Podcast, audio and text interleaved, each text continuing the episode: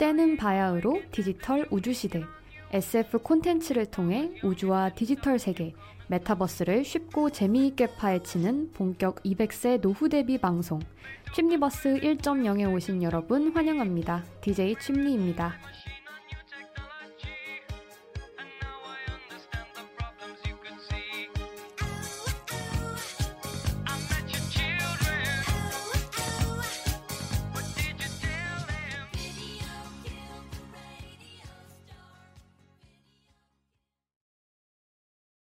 방송 시작에 앞서 청취 방법 말씀드리겠습니다.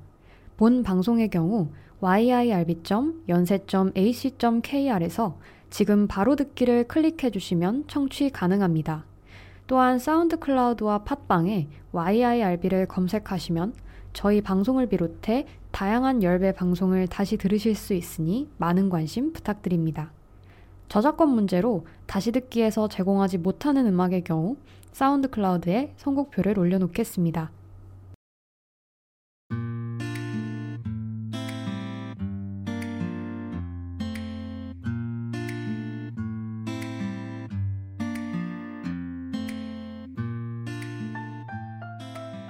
여러분 안녕하세요. 오늘 막방전 마지막 방송으로 돌아온 DJ 침리입니다. 잘 지내셨나요? 저는 이것저것 할 일들이 있어서 새해부터 너무 여유롭지는 않게 보내고 있는 것 같습니다. 저를 여유롭게 만들지 않고 있는 일들 중 하나를 어, 오늘 방송에서 이야기해 볼 예정인데요. 그때 다시 이야기해 보도록 하겠습니다. 어, 오늘은 4화 방송이고 정규 방송으로는 마지막 방송입니다. 네.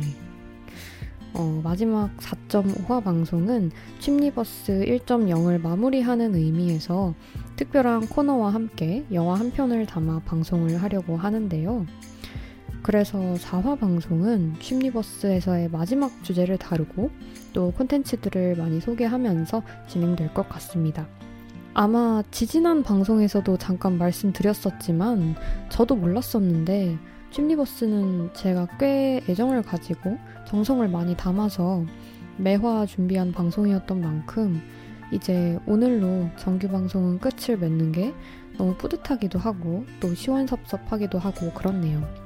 어, 제 나름대로 알차고 재미있는 이야기를 전하려고 노력을 정말 많이 했었는데 방송 끝내고 나면 또 아, 이 얘기를 더 했어야 하는데 하고 놓친 게 생각나기도 하고 해서 항상 제가 우리의 200세 노후 대비를 위해서 필요한 미래 지식들에 관한 내용을 최대한으로 가득히 잘 전달하려고 애썼던 시간이 생각나네요.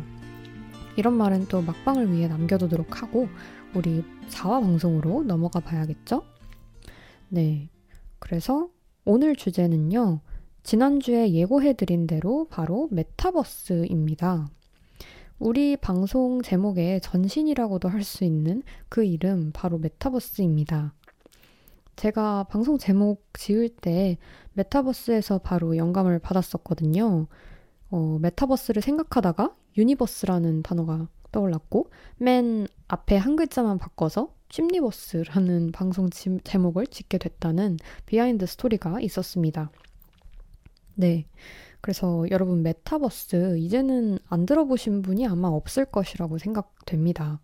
어, 메타버스를 통해서 무슨 활동을 한다. 지금은 메타버스 시대다. 우리는 메타버스에 살고 있다 등등 요새 사회의 어떤 영역에 가도 메타버스가 빠지지 않고 등장하고 있는데요. 메타버스가 그래서 무엇이냐? 여기서 뭘 할 수 있느냐? 궁금하지 않으신가요? 누군가 메타버스가 무엇인지 알아듣기 쉽게 설명해 달라고 할 때 당황하고 싶지 않다면 오늘 취미버스 4화 방송 꼭 청취해 주시길 바랍니다. 어, 또 그것보다 더 중요한 이유를 꼽자면 앞으로 우리는 메타버스로 삶의 영역을 확장해 나갈 가능성이 크기 때문에 메타버스에 익숙해지고 또 이 메타버스와 함께하는 삶에서 나라는 사람을 어떻게 가꾸어 나갈까에 대해 미리 고민해 보는 것이 아주 중요하다고 말씀드릴 수 있을 것 같습니다.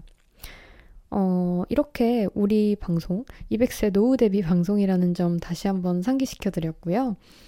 심리버스 4화 방송으로 들어가 보려 합니다. 오늘 방송은 크게 어, 3부로 구성되겠는데요.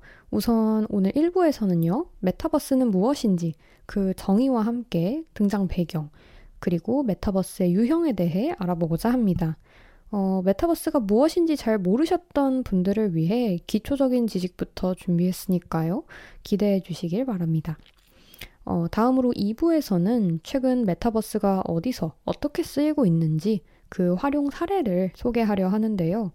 경제, 사회, 문화, 산업 등등 다양한 콘텐츠들을 바탕으로 소개해 보려고 하니 2부도 끝까지 함께 해주시면 감사하겠습니다. 그리고 마지막으로 대망의 3부에서는요, 오늘 방송에서 특별하게 준비한 특집입니다. 바로 SM 엔터테인먼트의 메타버스 걸그룹 에스파 관련해 이야기를 해보면서 오늘 방송 마무리해 보려고 합니다. 어, 소심한 SM 덕후가 준비한 에스파의 메타버스 세계관 이야기가 궁금하시다면 오늘 방송 끝까지 함께 해주시면 되겠습니다.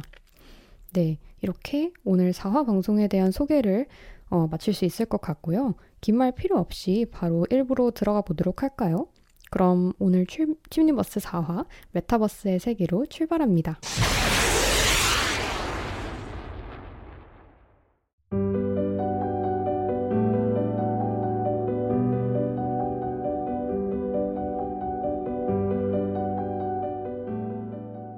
메타버스란 가상, 초월을 뜻하는 그리스어 메타와 우주를 뜻하는 universe의 합성어로 현실 세계와 같은 사회, 경제, 문화 활동이 이루어지는 3차원의 가상 세계를 가리킵니다. 메타버스 용어의 유래는 1990년대로 거슬러 올라갑니다. 1992년 닐 스티븐슨이 그의 소설 Snow Crash에서 메타버스라는 용어를 처음 사용했던 것인데요. 소설 속에서 메타버스는 실제 인간의 아바타를 통해서만 들어갈 수 있는 3D의 가상현실을 의미하는 단어로 사용되었다고 합니다. 그러다 2003년 린드랩에서 출시한 3차원 가상현실 기반의 Second Life 게임이 인기를 끌면서 메타버스가 널리 알려지게 되었습니다. 이후 2011년엔 어니스트 클라인의 소설 Ready Player One이 화제가 되면서 메타버스 용어가 널리 사용되기 시작합니다. Ready Player One은 영화화 되기도 했었죠. 이렇게 메타버스라는 용어가 대중들에게 자리 잡고 난 이후 다양한 SF 콘텐츠들에서 메타버스의 개념과 세계관이 사용되기 시작합니다. 이후 2011년엔 어니스트 클라인의 소설 Ready Player One이 화제가 되면서 메타버스 용어가 널리 사용되기 시작합니다. Ready Player One은 영화화되기도 했었죠. 이렇게 메타버스라는 용어가 대중들에게 자리 잡고 난 이후 다양한 SF 콘텐츠들에서 메타버스의 개념과 세계관이 사용되기 시작합니다. 저는 사실 메타버스라는 단어를 아마 재작년쯤에나 처음 알았던 것 같은데 기원이 생각보다 오래된 단어였다는 점이 놀라웠습니다. 그런데 사실 90년대에 처음 나온 개념이라고 하면 그렇게 오래되지 않은 것 같기도 하고요. 어, 자, 그런데 여러분, 메타버스의 사전적 정의를 방금 열심히 설명해 봤는데, 다 떠나서 메타버스, 우리 아바타가 살 수 있는 가상세계다. 라는 점만 기억해 주셔도 될 것 같습니다. 어, 이거 우리 생각보다 어릴 때도 이미 체험했었어요. 네, 싸이월드가 대표적인 예시겠죠? 사실 저는 싸이월드 세대는 아니지만 오히려 주니어 네이버 동물농장 세대인데 어, 아 그리고 또 생각났습니다. 닌텐도 동물의 숲 이게 대표적인 메타버스네요. 어, 우리 아바타를 통해서 가상 속에 가상 세계 속에서 생활해 볼 수 있는 게임이었죠. 저는 이거 TMI지만 제 닌텐도가 아직 작동을 해요. 근데 최근엔 만져본 적이 없어서 또 고장 났는지도 모르겠어요. 여튼 저는 제 동물의 숲 초등학교 4학년 때 처음 시작했었는데 이름은 정직하게 본명으로 플레이를 했었고요. 저는 그 게임 시리즈 다 들어있는 불법 복제물인가요? 알보 칩은 사지 않았고 칩을 하나씩만 사서 플레이 했었는데 어, 많지는 않지만 그 중에서 동물의 숲을 가장 좋아했었습니다. 그래서 스위치 나왔을 때도 약간 혹하긴 했었는데 어, 나중에 기회가 되면 동물의 숲 상위 버전을 꼭 플레이 해보고 싶네요. 그 조금 더 딴 얘기를 더 하자면 저 예전에 봤던 웃긴 글이 있었는데 그 일본인들은 동물의 숲에서 정말 동물들이랑 친구도 맺고 과일도 따고 집도 예쁘게 꾸미고 정말 이렇게 평화롭고 즐겁게 동물의 숲을 즐긴다고 하는데 한국인들은 너굴 가게에 대출 갚는데 혈안이 돼 있다고 그래서 빨리 대출을 갚아서 집 평수 늘리는 게 게임의 목적이라고 하는 글을 봤었는데 왜냐면 저도 그랬거든요. 그래서 저는 갈 수 있는 최고 단계라고 하나요? 거기까지 다 갔었어요. 그래서 동물의 숲은 화폐 단위가 벨이잖아요. 근데 우리 마을, 에서 재배되는 과일은 하나당 100벨인데 다른 마을에서 온 과일, 그러니까 어떻게 보면 외제 과일이죠. 외제 과일은 또 500벨이어서 친구랑 통신하면서 교환하고 또 파도에 쓸려온 망고도 수집해 놨다가 다 땅에 묻고 키워서 무한 증식시키고 그랬었어요. 그리고 그 화석, 화석도 처음엔 다 박물관에 갖다 주다가 나중엔 이것도 너굴 가게에 팔면은 몇천 배씩 받으니까 감정 받은 뒤에 싹 다 팔고 저는 거기서 이렇게 성실한 일개미였습니다. 그래서 그렇게 돈을 엄청 벌었는데 집도 막 3층 집 만들고 막 지붕도 색깔별로 한 번씩 다 바꿔보고 방도 막 한 층에 두 개씩 딱 막 늘리고 그랬었어요. 그래서 방 한 칸은 식물원 한 칸, 옷방 한 칸, 또 음악방 한 칸, 놀이방 한 칸 이렇게 되게 호화롭게 살았었답니다. 어, 그래서 그 동물들은 집을 못 늘리잖아요. 그러니까 그 마을에서 제가 가장 부자가 된 것 같은 거죠. 그래서 그게 뭐라고 동물들 앞에서 우쭐하고 이웃들 앞에서 네 그래서 이렇게 가상 세계 안에서 우리가 느낄 수 있는 게 뭘까요? 현실 세계에선 불가능한 이런 경제 사회 활동을 나의 아바타를 통해서 대리 체험해 볼 수 있다는 매력이 어, 인간을 자꾸 메타버스로 유혹하는 게 아닌가 하는 생각도 듭니다. 네, 여기까지 동물의 숲 이야기였고요. 어, 근데 좀 더 정확히 말하자면 앞서 메타버스의 정의를 소개할 때에도 말씀드렸지만 최근에 이야기가 나오고, 나오고 있는 메타버스는 어, 아바타를 활용해서 단지 게임이나 가상현실을 즐기는데 그치지 않고 실제 현실과 같은 사회 문화적 활동을 할 수 있다는 특징을 가지고 있다라고 말씀드릴 수 있겠는데요.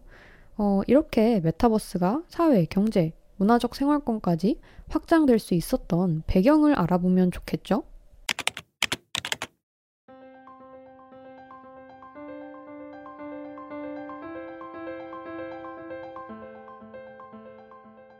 네. 사실 메타버스라는 단어는 페이스북의 마크 저커버그와 또 세계적인 컴퓨터 기업 엔디비아의 젠슨 황 등 글로벌 IT 기업 대표들이 언급하면서 이슈가 되었었고 지난 몇십 년간 산업에 적용한 예시들이 다수 존재했었지만 일반 대중과는 거리가 있었습니다. 그런데 코로나19 사태로 너무나 갑작스럽게 비대면 시대가 되면서 우리의 일상 그리고 사회 경제 활동에 활력을 불어넣기 위한 다양한 시도와 변화가 계속되면서 메타버스가 전 세계적으로 주목을 받게 되었죠. 사람들이 각자의 집안에서 경험할 수 있는 새로운 시도들이 메타버스로 인해서 생겨나면서 온라인의 한계로 생각되었던 현장성의 결연은 오히려 메타버스를 통해 채워지게 된 것이죠. 이건 메타버스라는 플랫폼이 비단 비대면 시대에만 쓸만한 것이 아니라 우리가 대면 시대로 회귀한다고 해도 그 유용성이 유효해지게 되었다는 의미가 아닐까요? 이렇게 메타버스를 차세대 서비스로 인식한 페이스북, 마이크로소프트, 애플 등 글로벌 대기업들은 서로 앞다퉈서 메타버스 기술 개발 및 서비스를 출시하고 있습니다. 어, 페이스북은 얼마 전 사명을 메타로 변경하기까지 했죠. 국내에서도 현실과 유사한 수준의 제품이나 서비스를 가상세계에서도 체험해 볼 수 있도록 기업 측에서 소비자를 위한 다채로운 경험을 제공하고 있습니다. 어, 팬미팅이나 공연을 가상 플랫폼에서 진행하기도 하고 아파트에 직접 가보거나 자동차를 직접 보러 가지 않아도 디지털 showroom을 통해 재화를 살펴보는 게 가능해졌고요. 더 말할 필요도 없는 인공지능 서비스들 등등 고객으로서 가상 세계에서 각종 서비스를 다양하게 제공받고 있습니다.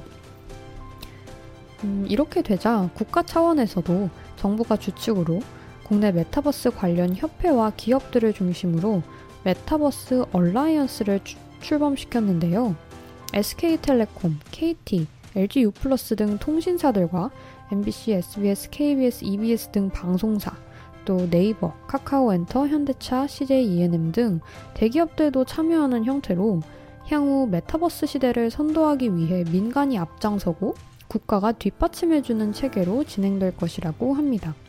바야흐로 메타버스의 시대라고 할 수 있겠습니다.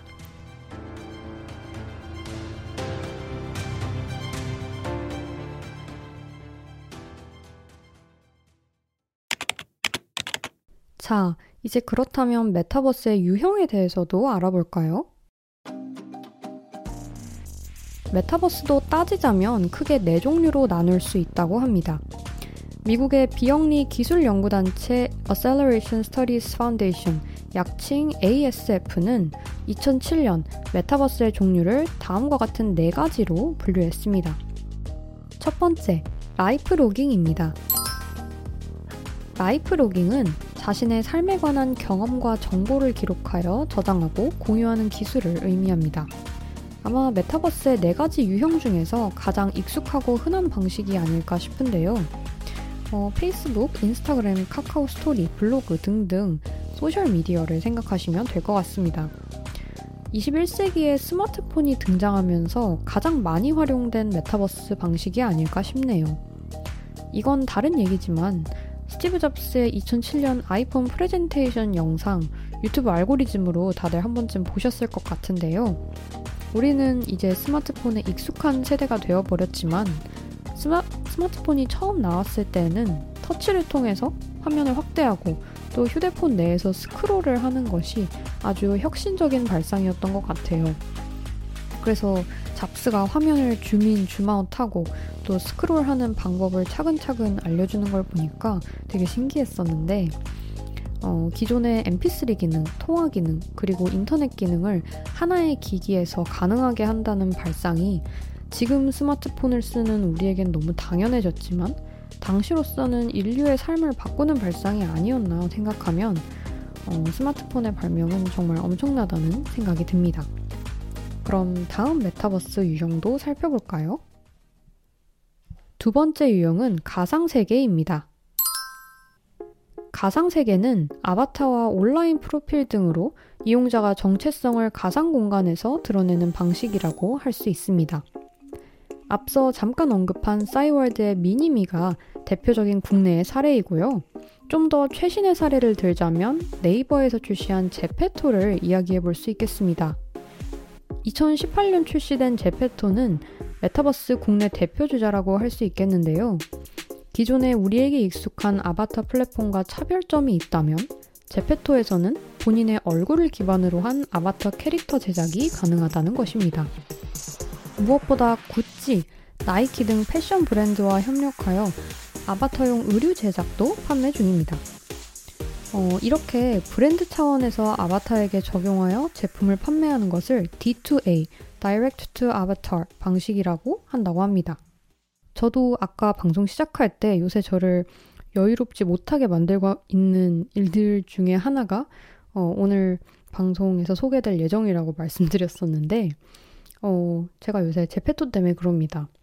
그래서 올해부터 제페토를 방학 때 쓸 일이 있어서 사용을 하고 있는데요.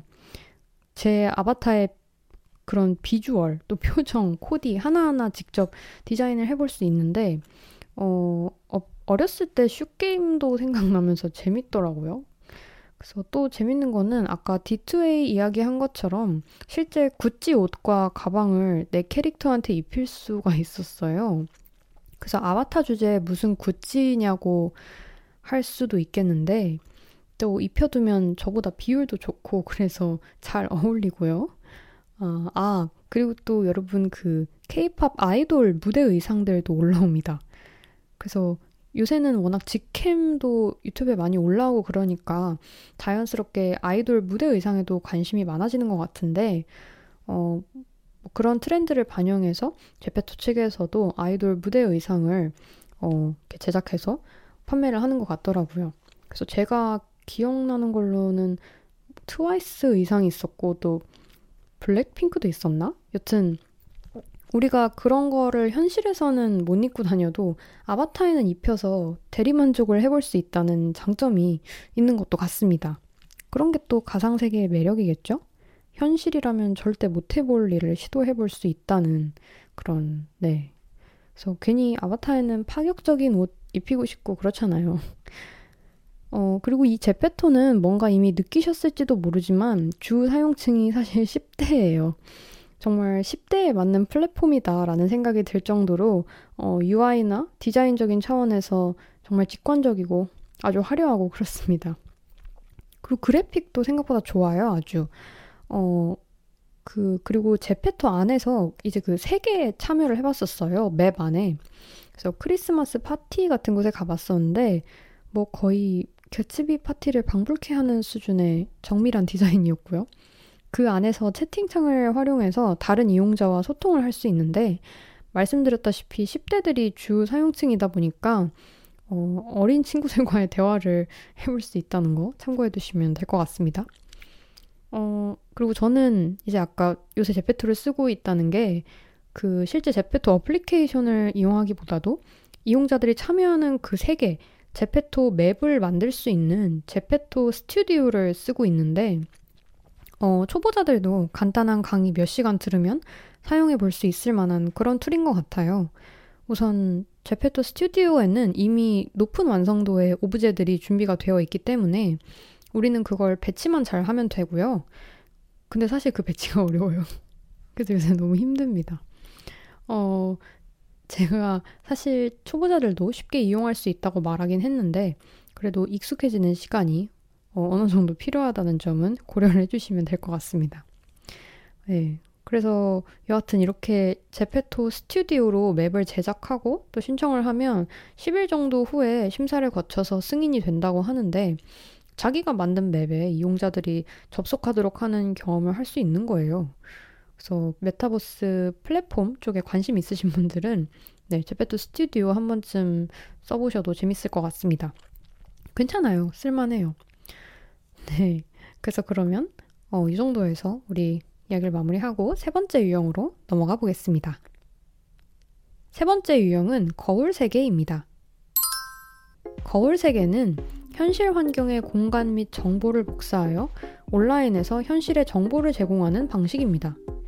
거울 세계는 우리가 현재 일상에서도 이미 많이 사용하고 있는 기술인데요. 배달의 민족 어플리케이션을 예시로 들어볼 수 있을 것 같습니다. 어플리케이션에서 지도를 켜면 우리 동네와 똑같은 동네가 나오죠. 이것을 실제 세계를 비추는 거울과 같다 라고 해서 거울 세계라고 하는 것입니다. 자, 그런데 그럼 거울 세계가 일반 지도랑은 어떤 차이가 있나요? 라고 생각하실 수 있을 것 같은데요.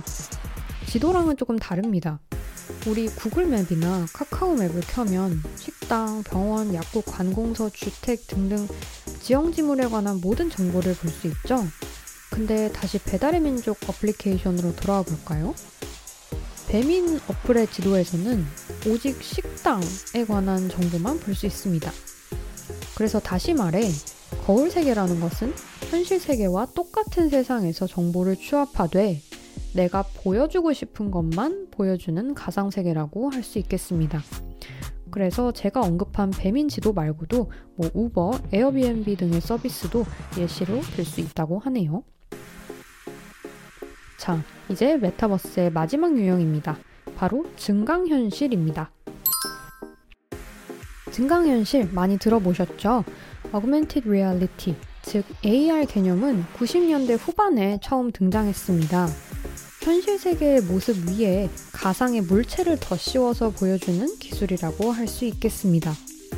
이렇게 현실 세계에 가상의 물체를 더 씌울 때에는 스마트폰이나 컴퓨터, 기계 장치 등을 통해 구현하게 되는데요. 또 쉽게 이해하기 위해 예시를 들자면 포켓몬고를 설명할 수 있습니다. 포켓몬고 한때 정말 열풍이 불었었죠. 어플리케이션을 켜고 스마트폰을 현실 세계에 갖다 대면 게임상에서 현실 세계의 지형 곳곳에 숨겨둔 캐릭터들을 찾을 수 있는 그런 방식이었는데요. 어, 이렇게 현실 공간에서 2D 혹은 3D로 가상 이미지를 구현하는 것이 바로 증강현실이라고 할 수 있습니다. 저도 이거 아마 출시되고 나서 해본 적이 있었는데 너무 잡고 싶은 포켓몬이 있었어요. 근데 그 여러분 좀 옛날에 지어진 아파트 보시면 단지 안에 엄청 높은 굴뚝 하나씩 있잖아요. 포켓몬이 거기 있다는 거예요. 그래서 집 밖에 나갔었는데 그때가 추석이었거든요. 그러니까 추석이니까 일가 친척들이 다 모여 있잖아요. 그래서 그 아파트에 모인 모든 어, 주민과 그 주민의 일가 친척들이 다 이렇게 떼거지로 그 굴뚝 앞에서 휴대폰을 갖다 대고 있는데 네 거의 정말 진 풍경이었습니다. 그래서 포켓몬고가 원래 한국에 출시되기 전에 사람들이 속초로 몰리는 사건이 또 있었죠. 그게 개발사에서 전 세계를 직사각형의 셀 지도로 나누면서 특정 셀 구획에서는 GPS 신호를 차단하는 방식으로 출시 국가를 관리했다고 하는데 어, 우리나라의 속초 그리고 양양 지역이 그 셀에 걸리지 않았던 거죠. 그래서 사람들 막 속초로 포켓몬 원정 떠나고 속초 관광산업도 그때 많이 활기를 띄었다고 했었는데 요새도 여전히 재밌는 게임이니까 네, 전국 이곳저곳에서 즐기는 사람들이 있는 것 같습니다. 어, 그렇, 그래서 이렇게 해서 우리가 지금 살펴본 게 바로 증강현실 AR이었는데요. 여러분 혹시 VR과 헷갈리지는 않으신가요? 둘의 차이점에 대해 잠시 얘기하고 넘어가 보도록 하겠습니다. AR, 증강현실은 방금 말씀드린 대로 가상현실을 스마트폰 같은 기기를 통해 현실로 불러오는 것이고요. 포켓몬고를 떠올리시면 된다고 했죠. VR의 경우에는 고글을 끼고 가상현실을 보는 것을 생각하시면 됩니다. 2D 혹은 3D 가상 이미지를 현실이 아니라 딱 기계 속 가상현실을 통해 경험하는 것이죠. 그리고 최근에는 이 둘의 장점을 합쳐서 MR, Mixed Reality라고 하는 혼합현실까지 나왔다고 합니다. 이렇게 메타버스의 네 가지 유형을 살펴봤는데요. 최근에는 각 유형이 개별적으로 분리되기보다는 서로 융복합되어서 유형 간의 경계가 허물어지는 형태로 메타버스가 사용자들에게 녹아들고 있다고 합니다. 그래서 지금까지 메타버스의 의미와 등장 배경, 그리고 네 가지 유형까지 살펴봤는데요. 이렇게 1부를 마무리하고 최근 메타버스의 활용 사례를 소개하는 2부로 넘어가 보도록 하겠습니다. 네. 메타버스는 아바타를 활용해 단지 게임이나 가상현실을 즐기는데 그치지 않고 실제 현실과 같은 사회 문화적 활동을 할 수 있다는 특징이 있다고 앞서 말씀드렸죠. 그래서 2부에서는 메타버스 내에서 펼쳐지는 다양한 사회, 경제, 문화적 콘텐츠들을 살펴보려고 합니다. 짧게 짧게 흥미로운 메타버스 콘텐츠들을 살펴보도록 할까요?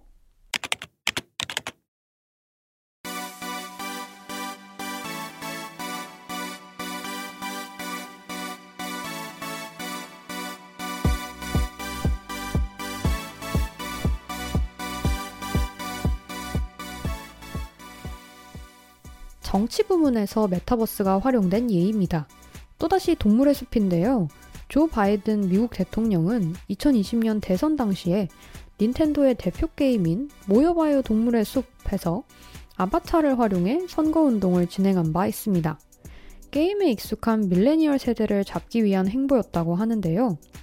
게임 안에서 바이든 진영의 로고를 간판이나 티셔츠 등에 반영할 수 있도록 네 종류의 디자인을 무료로 공개하고 바이든의 지지자라면 동물의 숲 안에서 바이든 로고가 그려진 이 간판을 사용하거나 티셔츠를 착용해 다른 유저들에게 바이든을 홍보할 수 있는 효과를 내고자 했다는 것입니다. 닌텐도 측 역시 미국 대선은 세계적인 이목이 집중되는 만큼 동물의 숲 판매를 한층 끌어올릴 수 있을 것을 기대하면서 해당 선거운동을 반겼다고 합니다. 이번엔 경제 분야로 넘어가 보겠습니다. 최근엔 금융계에서도 메타버스에 가상 지점을 설치하거나 고객 대상 상품 소개 및 프로모션을 실시하는 등 메타버스 내 금융 세계가 현장 업무를 대체할 수도 있다는 분석이 나오고 있습니다. 아직 초기 단계이기는 하나 글로벌 금융사들은 이미 현장 업무에 메타버스 기술을 도입하고 있다고 하는데요. 캐나다의 토론토 도미니언 은행은 VIP 고객이 투자 상담을 요청하면 증강현실 기기를 통해 투자 포트폴리오를 보여준다고 합니다. 또 호주의 커먼웰스 은행에서는 주변 부동산을 스캔한 AR 기기로 오프라인 부동산 업무를 대체했다고 하고요. 우리나라의 KB 금융지주 경영연구소도 제페토 내에 디지털 지점 오픈과 디지털 연수원 운영을 제안하기도 했다고 합니다. 경제 분야에서 메타버스를 이야기함에 있어 최근 핫한 NFT에 관한 논의를 빼놓을 수가 없습니다. NFT, Non-Fungible Token은 대체 불가능한 토큰이라는 뜻으로 희소성을 갖는 디지털 자산을 대표하는 토큰을 말합니다. 아, 말이 너무 어렵습니다. 이 대체 불가능한 토큰을 이해하기 위해서는 대체 불가능이라는 의미와 토큰이라는 의미를 나눠서 이해해 봐야 할 필요가 있습니다. 우선, 대체 불가능성은 예를 들어 설명해 볼 수 있겠는데요. 어떤 가수의 실물 음반이 발매되었다고 해봅시다. 이때 CD는 여러 장으로 똑같이 복제되어서 배급되기 때문에 희소성을 띌 수 없겠죠? 다 똑같으니 말이에요. 근데 수만 장의 CD 중 단 한 장의 CD에 가수의 친필 사인이 되어 있다고 합시다. 이때 그 사인 CD는 희소성을 갖게 되는 것이고 오직 세상에 하나밖에 없는 CD가 되어버렸기 때문에 대체 불가능성을 지닌다고 말할 수 있게 되는 것입니다. 그럼 이제 토큰에 대해서 알아볼까요? 토큰은 블록체인 상에서 저장된 특정 자산을 의미하는 것인데요. 이것도 간단한 예시를 들어 설명해 보도록 하겠습니다. 여러분이 발가락으로 붓을 잡고 잭슨 폴록에 맞먹는 엄청난 그림을 그렸다고 해봅시다. 그리고 여러분은 이 그림을 스캔해서 컴퓨터에 JPG 파일로 저장한 다음 이 파일을 블록체인 상에 업로드하게 되면 이 그림은 토큰화 되었다 라고 말할 수 있게 됩니다. 이렇게 단순히 이미지 파일뿐만 아니라 음원의 소유권 또는 예술작품에 대한 소유권과 같은 모든 자산들을 블록체인을 통해 자산으로서 나타내는 것을 토큰이라고 합니다. 자, 그러면 대체 불가능한 토큰이라고 하면 세상에서 단 하나뿐인 나만의 블록체인상 소유권을 지닌 자산이라고 쉽게 정리해 볼 수 있겠죠. NFT의 의의는 예술가의 창작물에 대한 소유권을 확실하게 증명해 줄 방법이 생겼다는 것입니다. 지금까지는 내가 어떤 그림을 그려서 인터넷에 올렸는데 누가 이 그림을 복제해서 유포하게 될 경우 내가 바로 그 그림의 원작자 라는 점을 증명하기 어려웠기 때문에 창작자의 창작물에 대한 소유권이 제대로 보장받지 못하는 경우가 허다했습니다. 하지만 NFT의 등장으로 창작자가 자신의 작품을 토큰으로서 저장할 수 있게 되면서 소유권을 더 확실하게 증명할 수 있게 된 것이죠. NFT가 최근 각광받는 또 다른 이유는 이 토큰이 거래가 가능하기 때문입니다. 창작자가 자신의 토큰을 암호화폐 등의 대가를 받고 판매하게 되면 수익을 얻을 수 있게 되고 자신의 다른 창작 활동에 재투자를 할 수 있게 되기도 하고 토큰 거래를 통한 수익이 현실 세계의 화폐로 환전이 가능해지면서 메타버스를 기반으로 한 현실 그리고 가상의 융합 경제 활동을 촉진한다는 것이죠. 그래서 최근 예술 분야에 종사하는 창작자들 사이에서는 이 NFT 개념이 선풍적으로 인기를 얻고 있는데 아직까지는 시행착오를 거치고 있기 때문에 완벽한 기술이라고는 할 수 없지만 메타버스를 기반으로 한 미래에는 예술 경제 활동에 큰 영향을 미칠 수 있는 기술로 평가받고 있습니다.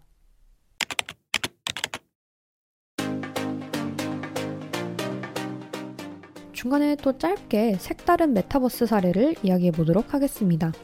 바로 메타버스 심리치료인데요. 그동안의 심리치료는 면대면으로 진행되는 경우가 대부분이었기 때문에 치료자와 얼굴을 마주보고 상담하는 것이 부담스러운 내담자도 더러 존재했습니다. 하지만 최근 메타버스와 결합된 심리치료 연구가 진행되고 있다고 하는데요.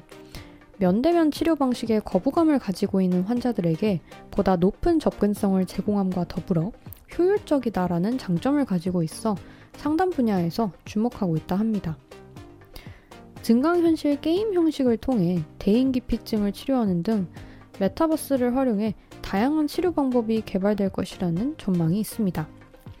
물론 메타버스 심리치료와 관련해 부정적인 견해들도 존재하고 아직까지 불완전한 기술로 인해 자리 잡고 있지 못하지만 메타버스가 등장하기 이전이라면 상상하지 못했을 이야기라고 생각하니 색다른 사례라고 생각되어서 소개해봤습니다.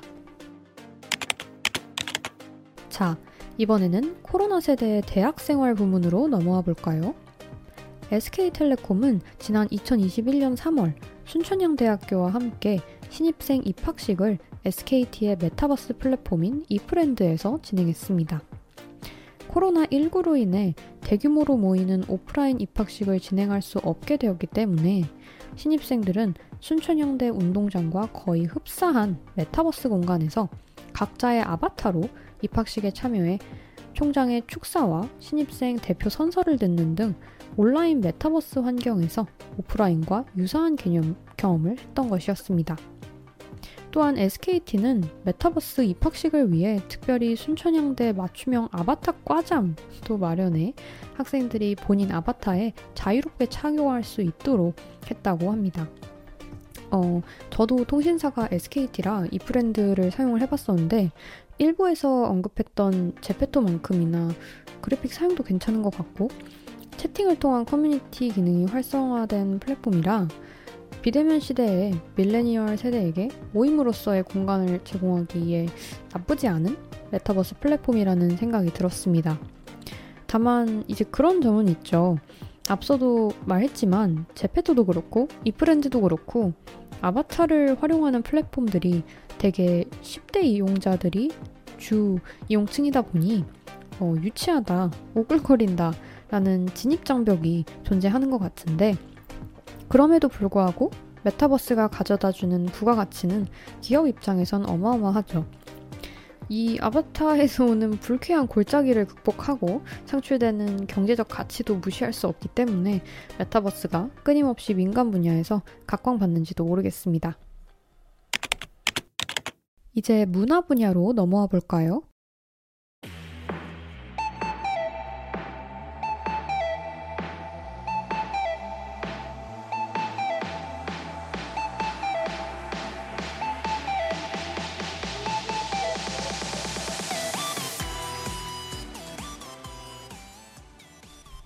이 연예인은 스캔들 걱정이 없습니다. 왜냐? virtual 인플루언서이기 때문이죠. 미국의 미켈라, 일본의 이마, 우리나라의 로지 등 세계 각국의 각 기업에서 가상 캐릭터를 만들고 화장품, 패션, 가구 등 각종 재화와 서비스 홍보 차원에서 이 virtual 인플루언서를 활동시키고 있다고 합니다. 제가 방금 소개한 로지는요, 사이더스 스튜디오 X에서 개발한 국내 최초 가상 인플루언서입니다. 성은 오씨고요. 그래서 풀네임이 오로지예요. 그래서 로지는 신한라이프 TV 광고에 출연해 춤 실력을 뽐내면서 큰 화제를 모았었고요. 동시에 SNS 활동도 시작했었는데 활동 초반에는 자신이 가상 모델이라는 걸 공개하지 않았다고 해요. 그러다가 2020년 말에 자신이 가상 캐릭터라는 것을 공개했다고 합니다. 어, 로지는 3D 기술을 기반으로 MZ세대가 가장 선호하는 얼굴을 모아서 만들었다고 하는데 실제로 인기가 너무 좋아서 신한 라이프뿐만 아니라 자동차, 식품 등 광고 스타로 발돋움했습니다. 나이는 당연히 들지 않기 때문에 영원히 22살이라고 하고요. 심지어 MBTI까지 있다고 합니다. ENFP라고 하네요.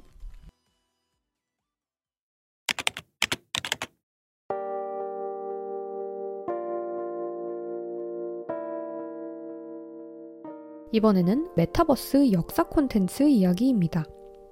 미국 워싱턴 DC의 박물관에서는 관광객들에게 제2차 세계대전 당시 홀로코스트가 의미하는 것과 희생자에 관한 더 많은 정보를 제공하기 위해 증강현실 콘텐츠를 제공했다고 합니다. 박물관 관람객들은 개인 스마트폰을 통해 홀로코스트 당시 희생자들의 사진을 실제 현실을 보듯이 AR 기술을 통해 실감할 수 있었다고 합니다. 저는 사실 인문학 분야 중에서도 역사 분야를 메타버스 세계에 적용하는 것에 적극 찬성하는 입장인데요. 역사라는 분야가 과거의 사람들과 또 그들의 이야기에 대한 공감에 기하는 학문이기 때문에 역사와 현대의 사람들 사이에 감정적인 연결을 제공해 줄 것이라고 생각하고 있습니다. 비슷한 맥락에서 최근에는 저희 K-컬처, 뭐 뒤에서 얘기할 K-팝 분야도 있겠지만 전통적인 하, 한국 문화유산도 메타버스를 활용해서 다양한 콘텐츠로 재생산되고 있죠. 뭐 우리 고궁을 배경으로 한 게임이라든지 그리고 저 또 신기한 거 봤는데 무슨 조선시대 내의원을 체험할 수 있는 게임이라든지 이런 식으로 우리나라 고유의 문화적 자산으로 만들 수 있는 엔터테이닝 콘텐츠의 발전 가능성이 정말 무궁무진하다고 봅니다. 온고지신이라고 하죠. 제가 우리 전통 유산을 새로운 콘텐츠로 변모시키고자 하는 사례를 들을 때마다 저 온고지신이라는 사자성어를 떠올리는데 우리나라만이 가지고 있는 스토리로 새로운 창작물들을 만들 때 어, 우리나라를 창의적이고 또 혁신적인 문화국으로 자꾸 발돋움시키지 않을까 하는 생각을 가지고 있습니다. 그래서 사실 교육 분야에서도 앞으로 10년, 20년 후엔 더욱더 어, 변화할 것 같은데요. 기존에 우리가 배우고 있는 지식과 이 미래 기술들을 접목할 수 있는 콘텐츠들을 더 기획하고 발전시켜 나가야 할 것 같고요. 어, 인간과 인간을 더 연결시킬 수 있는 도구로서 기술을 바라볼 때 미래 세대에 더 도움이 되는 교육 인프라를 갖출 수 있지 않을까 하는 생각이 저는 듭니다. 저는 개인적으로 이제 20대에 이런 기술들이 막 등장하고 있는 과도기를 보냈기 때문에 대학에 와서야 아, 앞으로는 이런 교육이 필요하겠구나 라는 감을 잡게 됐는데 요새 태어난 세대들이나 아니면 당장 저보다 10년 늦게 태어난 친구들만 해도 미래 기술을 적용한 교육이 절대적으로 필요한 친구들이기 때문에 우리나라 교육이 많이 바뀌어야 한다는 생각이 들고 있고 학교 현장에 계신 선생님들이 정말 많은 노력을 기울여 주셨으면 좋겠어요. 어, 왜냐면 저는 대학에 와서 제가 몰랐던 분야와 세계를 많이 공부하고 배웠다는 생각이 고학년이 되면서 점점 들었거든요. 그래서 이런 교육을 지금보다 더 어릴 때 받았으면 좋, 좋았겠다라는 생각도 많이 들었었고, 그래서 이렇게 교육의 중요성을 아주 강조하는 입장이어서 갑자기 열변을 토해봤고요. 지금까지 메타버스의 여러 가지 사례들 재밌게 들으셨는지 모르겠습니다. 어, 다양한 분야에서 활용되고 있는 메타버스 소개해 드렸는데 이렇게 메타버스 편 2부를 정리해 보도록 하겠습니다.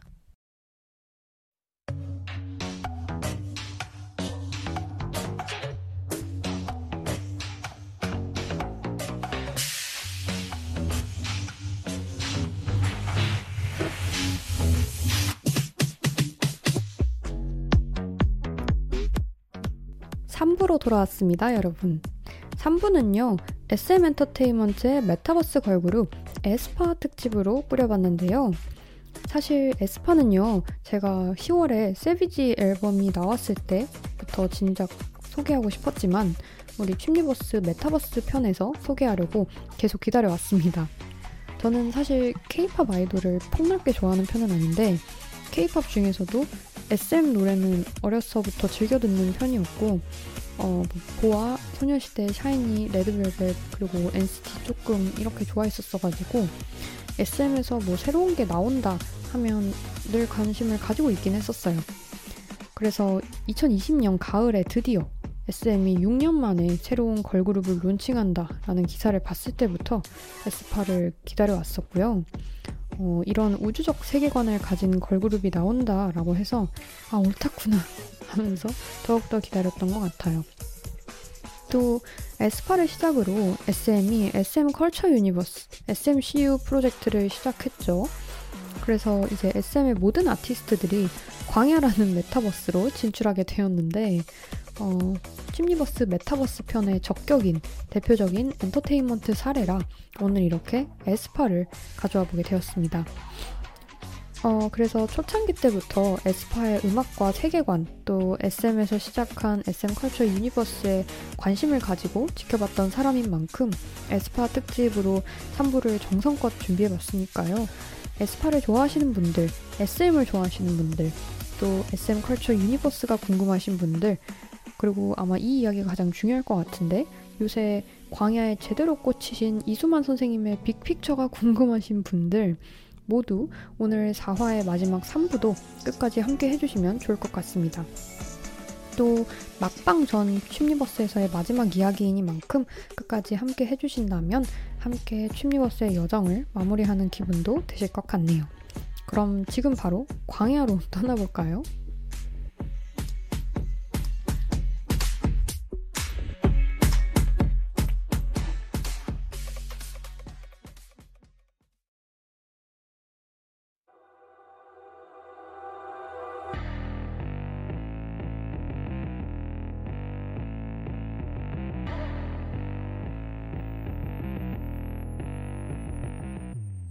에스파는 2020년 11월에 데뷔한 SM 엔터테인먼트 소속 8인조 걸그룹입니다. 현실 세계에서 활동하는 멤버 카리나, 윈터, 지젤, 닝닝 4명, 그리고 이 현실 세계 멤버들 각각의 세계관 속 아바타 멤버인 아이 카리나, 아이 윈터, 아이 지젤, 아이 닝닝 이렇게 넷, 총 8명으로 구성된 그룹이죠. 그룹명 에스파의 경우 아바타와 experience를 표현한 I와 양면이라는 뜻의 영단어 aspect를 결합해서 만들었다고 합니다. 어, 종종 리더인 카리나 씨가 음악 방송에서 에스파를 소개할 때 에스파는 아바타를 통해 또 다른 자아를 만나 새로운 세계를 경험하게 된다는 뜻이다 라고도 설명해 줬었어요. 그래서 이 아바타와 자아 관련해서는 오늘 방송이 끝날 때쯤 방송을 정리하는 차원에서 다시 이야기해 보도록 할게요.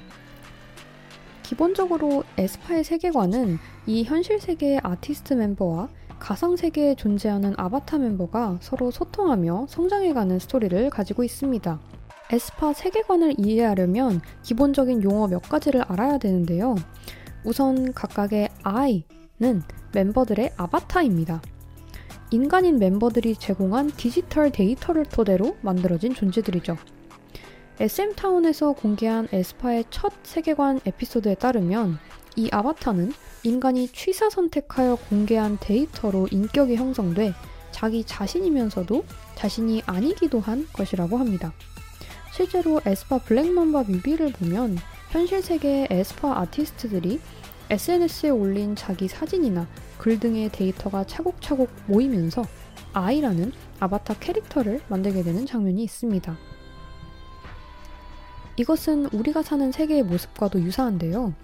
흔히들 인스타에는 자기가 가장 행복하고 즐거운 모습만 올린다는 이야기가 있죠.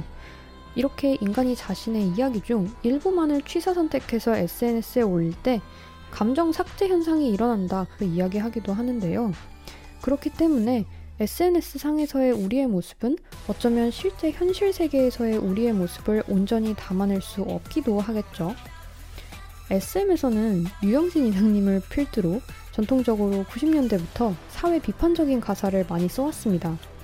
H.O.T의 전사의 후예부터 시작해서 동방신기의 오정바나, 슈퍼주니어 돈돈, 엑소의 마마 등 이런 곡들을 요새는 SMP 장르라고도 부른다고도 하더라고요.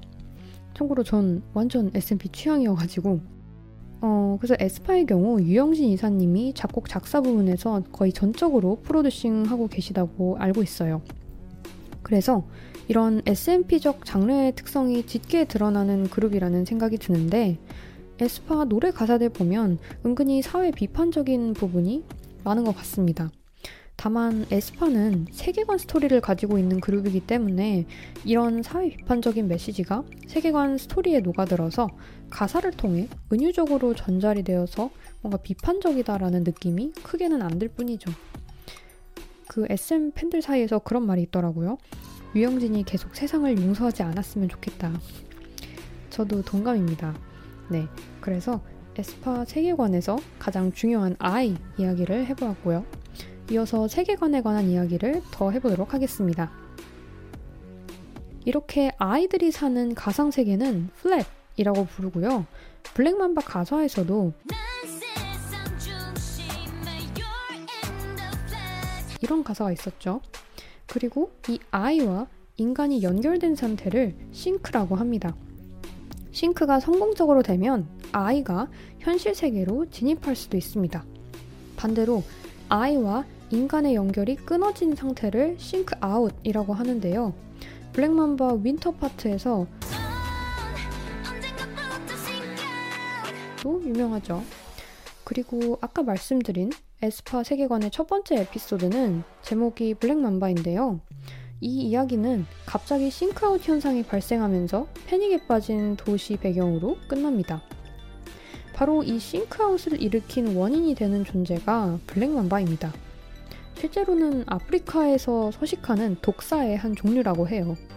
에스파 각종 앨범 커버와 뮤비 곳곳에서 뱀의 형상을 한 이 빌런의 모습을 볼 수 있죠. 그래서 Black Mamba와 Next Level에서의 가사를 종합해보면 Black Mamba는 탐욕들을 먹고 자란 존재로 인간과 아이의 sync를 방해하는 존재인 듯 합니다.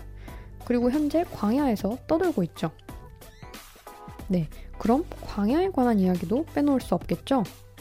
광야는 FLAT 너머에 있는 무한한 영역이라고 합니다. Next Level 뮤직비디오에 광야의 위도와 경도가 등장해서 현실 세계의 지도에서 추적한 결과 SM의 성동구 신사옥이 떴다고 해서 팬들에게 큰 충격을 안겨줬죠.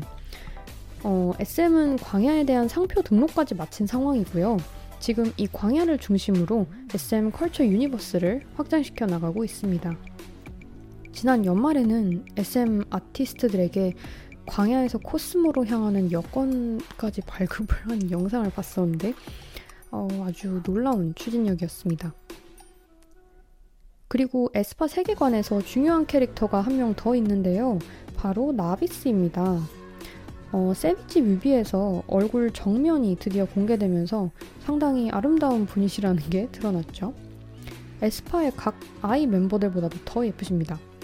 여튼 이 나비스는 인간과 아이가 싱크를 이룰 수 있도록 도와주는 인공지능 조력자예요. 현재 나비스는 아이들과 함께 가상세계 FLAT에 있고 오직 나비스만이 광야로 갈 수 있는 문을 열 수 있죠. Next Level 가사에서 나비스에 관한 정보가 많이 등장했는데 과 함께 등장하면서 나비스가 에스파 멤버들에게 조언을 해주는 듯한 가사가 있었고요. 어, 또 카리나님 랩 파트에서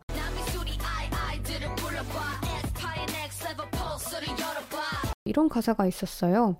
여기서 포스는 플랫과 현실 세계를 이어주는 통로인데 아바타인 아이들이 포스를 열고 현실로 올 수 있습니다. 이렇게 인간이 광야 그리고 그 너머의 초월의 공간인 코스모로 갈 수 있도록 하거나 반대로 아바타 아이들이 현실 세계로 넘어올 수 있도록 문을 열어주는 중책은 나비스에 달려있는 듯 합니다. 뭐 나비스가 알고 보니 흑막이다 이런 이야기도 나오고 의견이 분분한 상황인데 우선 세계관 스토리가 더 진행되는 것을 지켜봐야 알 수 있을 것 같아요. 근데 Savage 뮤비와 가사를 보면 나비스가 인간과 아이를 sync, sync시켜주다가 기억을 잃은 것 같아요. 이것도 차후 다른 곡들에서 더 봐야겠지만 인간과 아이를 sync시키는 과정에서 그 대가로 나비스가 기억을 잃고 무의식 상태에 빠진 것으로 보아 어, 뭔가 문제가 생겼고 아직 인간 멤버들이 아이와 싱크하는데 성공한 건 아니다 라는 의견도 어, 존재하는 것 같습니다. 이제 마지막으로 멤버들에 관한 재밌는 가사를 소개하고 세계관 용어 관련해서는 설명을 마치도록 하겠는데요. 어, 에스파 각 멤버들에게는 특별한 능력이 있는데요.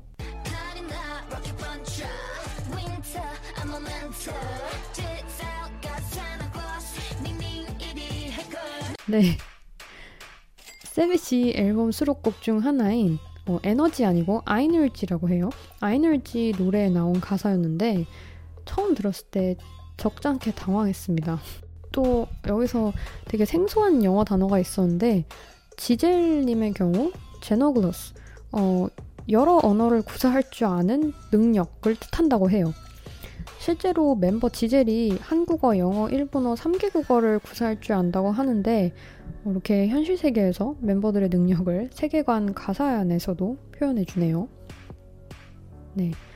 그래서 여기까지 세계관 용어를 바탕으로 에스파의 세계관을 간단하게 살펴봤습니다. 현재까지 에스파 디지털 싱글 그리고 미니 앨범으로 발매된 대표곡 Black Mamba, Next Level 그리고 Savage 세 곡의 가사와 뮤비를 보면 대강 이런 스토리인 것 같아요. 블랙맘바라는 빌런으로 인해 인간과 아이, 즉 아바타 간의 연결이 끊기게 됐는데 인간은 다시 아이와 연결되기 위해 블랙맘바를 찾으러 광야로 떠나게 됩니다. 인간 멤버들은 광야에 무사히 도착을 했고 이 과정에서 나비스가 인간과 아이의 싱크를 도와주다 기억을 잃고 말았으며 인간 멤버들은 블랙맘바를 무찌르는데 성공한 것 같지만 아직 아이와는 만나지 못한 것 같다? 현재 진행된 세계관 상으로는 여기까지만 우선 정리를 해볼 수 있을 것 같아요. 사실 에스파 이제 데뷔 갓 1년 넘었는데 villain인 Black Mamba가 벌써 죽어버리면 세계관 스토리 진행이 너무 허무하잖아요? 그래서 Savage 뮤비에서는 Black Mamba를 무찌른 것처럼 끝을 맺지만 사실은 아직 죽지 않았다거나 또 다른 흑막이 있다거나 하는 이야기가 남아있을 것 같습니다. 어, 제 나름대로의 해석이었고요. 제가 또 개인적으로 정말 좋아하는 유튜버가 있는데 김희로님이라고 뮤비 해석 전문 유튜버이십니다. 어, 이분이 에스파 뮤비를 매번 너무 정성스럽게 해석해 주셔서 재밌게 보고 있는데 에스파 세계관 이야기가 추가적으로 궁금하신 분들은 어, 이 영상들 시청하는 거 정말 추천드려요.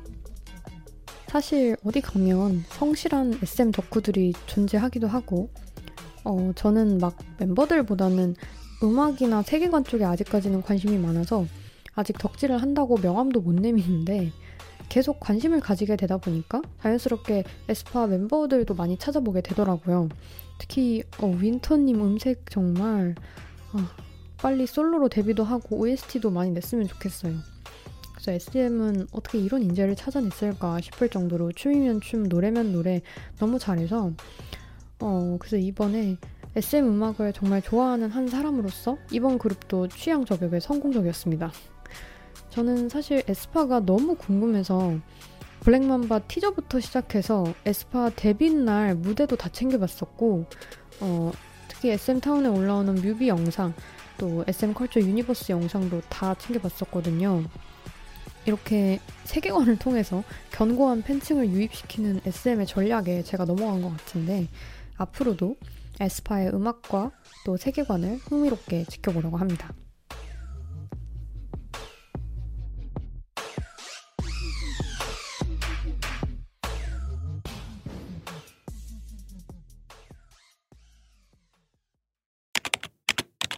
그렇다면 이수만 선생님은 도대체 무슨 생각이신 걸까요? 이 광야에서 소녀시대는 왜 갑자기 소리의 여신이 되었고 코스모 여권 같은 건 왜 자꾸 만들며 유영진 이사님의 이 난해한 가사들을 팬들이 계속 받아들여야 하는지 도대체 SM Culture Universe 이걸 애초에 왜 시작한 건가요? 우리 아티스트들이 음악만 잘하면 되는데 이렇게 생각하시는 SM 팬분들과 또 세계관에 낯선 일반 대중들이 아직 많이 계신 것 같습니다. 사실 에스파가 현실 세계에서 활동하는 멤버 4명과 아바타 멤버 4명으로 이루어진 메타버스 그룹이라고 했을 때부터 각종 밈이 등장하기 시작했고 놀림도 많이 받았었죠. 어, 또 NCT, 보아, 엑소, 아이린 슬기, 유닛 등 다른 SM 아티스트들의 뮤비와 노래 가사에서도 광야가 등장하면서 SMCU 세계관이 SM 모든 아티스트들에게 확장이 되어 갔고 뭐 이상하다, 오글거린다 라는 반응이 여전히 존재하기도 하고요. 현재 SM 엔터테인먼트에서 진행하는 SM Culture Universe SMCU 프로젝트는 걸그룹 에스파를 시작으로 SM의 모든 아티스트들을 연결시켜 하나의 세계관으로 확장하고자 하는 프로젝트인데요. 각 팀의 아이덴티티가 담긴 universe가 존재하고 이를 초월해서 경계 없이 공존하는 새로운 세상이 바로 광야입니다. 이건 흡사 마블 Culture Universe를 연상케 합니다. 앞서 에스파 세계관 소개 때 언급한 세계관 에피소드 영상 등을 보면 quality가 웬만한 SF 영화와 맞먹어요. 정말 잘 만들었고 SM에서 공을 많이 들이고 있다는 생각이 들었어요. 이수만은 걸그룹 에스파의 컨셉을 2015년부터 구상했다고 하는데요. 2020년 10월 이수만은 SM 엔터테인먼트 총괄 프로듀서로서 에스파 데뷔에 앞서 다음과 같은 발표를 했었습니다.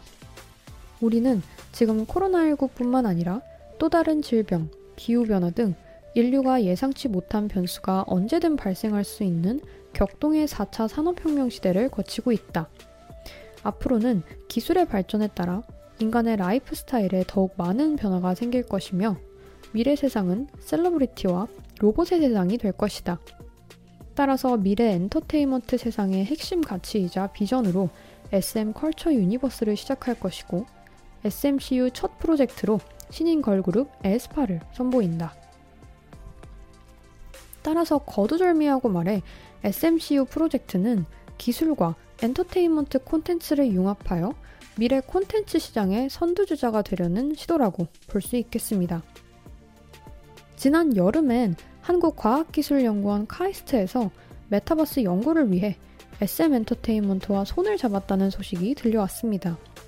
특히 SM은 카이스트의 문화기술대학과의 공동 연구를 통해 아바타를 활용한 메타버스 공연 기술 연구를 중점적으로 수행할 것이라고 합니다.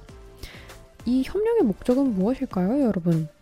네, 바로 카이스트의 첨단 기술과 SM 엔터테인먼트의 콘텐츠 기획 능력을 융합해서 메타버스 콘텐츠 분야의 주도권을 선점하는 것입니다. 이수만 씨는 K-팝 콘텐츠 시장에 큰 기여를 한 만큼 콘텐츠를 가치 있는 자산으로 보고 있습니다. 앞서 2부에서 이야기했던 NFT 기억나시나요?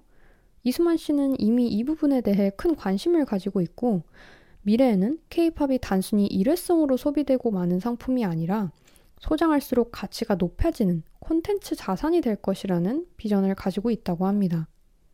그래서 SMCU 프로젝트를 진행하는 이유가 바로 여기에 있다고 할 수 있는데요. SM 컬처 유니버스라는 하나의 큰 메타버스 안에서 SM 아티스트들의 이야기가 영화, 드라마, 예능, 소설, 만화, 굿즈 등의 형식으로 서로 결합되어서 새로운 장르의 콘텐츠로 재탄생하게 되는 것입니다. 그렇게 되면 SM 입장에서는 미래 시대의 자산이 될 만한 콘텐츠 자산을 소유하게 되는 것이고 SM 팬들은 이전보다 훨씬 풍요롭고 다채로운 콘텐츠 경험을 하게 되는 것이죠. 쉽게 다시 정리하면 지금까지는 케이팝이 노래와 퍼포먼스 등 음악적인 부분으로서만 소비가 되었다면 지금 시대 그리고 앞으로의 시대에는 이 케이팝 아티스트들에서 비롯된 스토리 그리고 IP를 가지고 융복합된 장르의 콘텐츠가 등장할 것이라는 이야기입니다. 융복합적인 장르의 콘텐츠라 하면 지금 우리가 알고 있는 영화, 드라마, 소설, 게임 등과 같은 장르뿐만 아니라 이것들이 서로 합쳐진 새로운 장르를 말하는 것이고요. 요새는 interactive 광고, 드라마까지 나오고 있는 세상이죠. PD가 정해준 결말을 따르는 이야기를 감상하는 것이 아니라 소비자가 아니라 프로슈머라고 해야 정확하겠네요. 이 프로슈머가 직접 원하는 결말을 선택해서 콘텐츠를 감상하기도 하는 그런 시대인데 우리나라가 가지고 있는 K-팝의 콘텐츠적 자산을 더 혁신적인 콘텐츠들에 적용하게 된다면 무한한 확장 가능성을 가지게 되지 않을까 하는 생각이 듭니다. 사실 이렇게 IP 산업을 통해 콘텐츠를 무한 확장시키는 것을 시도한 것은 SM이 처음이 아니죠. 네. 구 빅히트에서 이미 BTS를 통해 성공시킨 선례가 있습니다. BTS 역시 BTS Universe, 어, BU 세계관을 체계적으로 구축하고 이를 바탕으로 스토리텔링을 한 그룹입니다. BU 세계관은 청춘이 자신에 대한 사랑과 진정한 자아를 찾아간다는 큰 메시지를 바탕으로 설계되었죠. 그리고 이 세계관 스토리라인을 뮤직비디오와 쇼트필름 등의 파편화된 장면으로 흩어놓고 웹툰, 소설 등 2차 콘텐츠를 제작하고 여기에도 실마리를 심어두죠. 따라서 방탄의 세계관 전모를 파악하기 위해서는 이 콘텐츠들을 모두 소비해야 되겠죠? 또 아티스트들의 IP를 바탕으로 방탄은 영화를 개봉하기도 했고 BTS Universe Story 게임까지 출시가 되었었는데요. 보통 방탄소년단의 성공 요인에 대해 분석할 때 이런 콘텐츠의 무한 확장성이 언급이 되면서 방탄소년단 팬덤의 몰입도를 높인 요소로 거론이 됩니다. 이렇게 BTS라는 성공 선례가 있었지만 SM 엔터테인먼트는 메타버스 엔터테인먼트 분야에서는 선구자가 되었죠. 어, 현실 세계뿐만 아니라 메타버스 영역에서도 콘텐츠를 무한히 확장시키며 팬들을 메타버스로 유입시키고자 하는 이 시도는 SM 차원에서도 미래에 수완이 좋은 사업이 될 수 있지만 메타버스로의 필연적인 진입을 앞두고 있는 잠재적 미래 세대의 K-팝 팬들에게도 의미 있다는 전망을 어, 저는 가지고 있습니다. 자, 그런데 지금 SMCU 프로젝트가 팬들에게 절대적으로 추앙받고 있지는 않죠. 저 DJ 취미의 개인적인 생각을 바탕으로 몇 가지 지적을 해볼 수 있겠습니다. 첫 번째, 우선 오글거립니다. 네, 오글거려요. 사람에 따라 생각이 다를 수도 있겠지만 세계관, 그것도 SM의 경우 메타버스의 아바타를 바탕으로 한 이 세계관은 본능적으로 우리에게 이질감을 줄 수밖에 없을 것 같아요. 저도 에스파 무대 보다가 갑자기 아바타 멤버들이 나와서 막 춤추고 그러면 깜짝깜짝 놀라거든요. 그리고 아바타 그래픽이 아직 이 정도밖에 안 될까 하는 아쉬움도 있고요. 왜냐하면 그렇게 되면 기본적으로 몰입감이 떨어지거든요. 오히려 옆에는 막 아이, AI보다 더 AI 같은 카리나가 춤추고 있는데 근데 또 나비스는 정말 잘 만들었더라고요. 아니 조력자는 그렇게 잘 만들었는데 멤버들 아바타는 왜 그런지 심지어 세비지 가사에서 갑자기 이거 뭔가요? 이거 이거 뭔가요? 정말 좀 당황스럽긴 했습니다. 여튼 팬들에게 이질적인 정서를 안겨줄 수밖에 없는 것 같습니다. 뭐 아까도 말했지만 불쾌한 골짜기 같은 거죠. 아바타가 좀 더 진화하면 그래픽적으로 해결될 수 있는 문제인 것 같기도 합니다. 두 번째, 세계관은 기본적으로 신규 팬층 유입이 어렵다는 전제를 부담으로 가져갑니다. 어, 에스파에 처음부터 관심이 있었던 팬들도 난해한 가사와 또 처음 맞닥뜨리는 세계관 용어의 홍수를 거치게 되는데 세계관에 대한 지식이 전무한 신규 팬들의 경우 세계관을 처음부터 공부해야 한다는 추가적인 노력을 들여야 합니다. 번거로울 수밖에 없고 진입장벽이 존재하는 것이기 때문에 잘못하다간 세계관 스토리를 섭렵한 팬들끼리만 즐기게 되는 그들만의 문화가 될 수도 있겠죠. 하지만 반대로 그만큼 충성도 높은 팬들을 많이 가지게 될 수도 있는 거겠고요. 어, 양면성이 있는 듯 합니다. 세 번째로 지금 SM의 SMCU 아, 전개가 너무 느립니다. 아직 SMCU 프로젝트의 초기 단계라 그런지 지금 세계관 스토리가 전적으로 에스파에 의존하고 있는 상황인데 이마저도 지금 전개가 너무 느립니다. 뭐 몇 개 올라온 게 없어요. 이렇게 전개 속도가 느리고 또 공개 시기가 불규칙하다간 팬들이 세계관 스토리를 기다리는데 지치게 될 것 같습니다. 어, 물론 세계관 때문에 팬들이 막 대거 이탈하고 그러진 않겠죠. 에스파 멤버들 자체로 노래와 퍼포먼스가 너무 훌륭하기 때문에 어, 그런데 SM이 이 세계관을 바탕으로 에스파의 이야기를 펼칠 것이라고 마음을 먹었다면 좀 더 적극적으로 세계관 이야기를 진행시키는 게 필요하지 않을까 싶습니다. 그렇지 않으면 팬들에게도 SM이 진행하는 사업에 대해 믿음을 심어줄 수 있는 기회를 놓치게 될 것 같아요. 어, 팬들은 아티스트에게도 충성을 하지만 엔터테인먼트에도 충성하는 것이 어, 기업 입장에선 중요한 거니까요. 마지막으로 SM 아티스트들에게도 SMCU의 적극적인 관심과 참여를 유도할 필요성이 있어 보입니다. 이것도 상당히 중요한데요. 사실 지금 에스파를 제외하고 다른 아티스트들은 SMCU가 정확히 무엇인지 인지를 못하는 경우도 더럿 있는 것 같고 무엇보다 이걸 회사에서 왜 하는지에 대해 이해가 부족해 보인다는 생각이 듭니다. 사실 SMCU 자체는 그렇게 웃기고 오글거리고 그렇진 않거든요. 뭐 우리 이런 종류의 게임도 하고 그러잖아요. 앞에서 제가 열심히 이야기했지만 어, 미래 엔터테인먼트 산업을 향한 혁신적인 도전이라는 점에서 또 멋있는 시도기도 하고요. 근데 당사자가 되는 아티스트들부터 이게 뭐지? 왜 하는 거지? 정도로 생각이 들면 SMCU를 받아들이는 팬들 입장에서도 어설퍼 보일 수밖에 없는 것 같아요. 사실 메타버스와 엔터테인먼트를 결합하는 시도가 새로운 것이기도 하고 사업이라는 게 모두의 찬성을 얻을 수는 없는 부분이기는 해서 아티스트들도 받아들이는데 시간과 노력이 들기는 하겠지만 어, 회사 측에서 SM에서 진행하고 있는 SMCU의 의미 같은 것들을 아티스트들과 계속 공유해 볼 필요성이 있어 보입니다.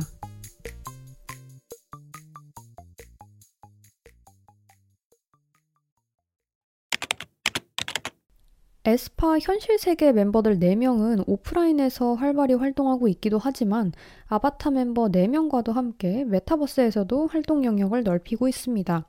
작년 9월에 국민은행은 에스파와 광고 모델 계약을 체결했는데요.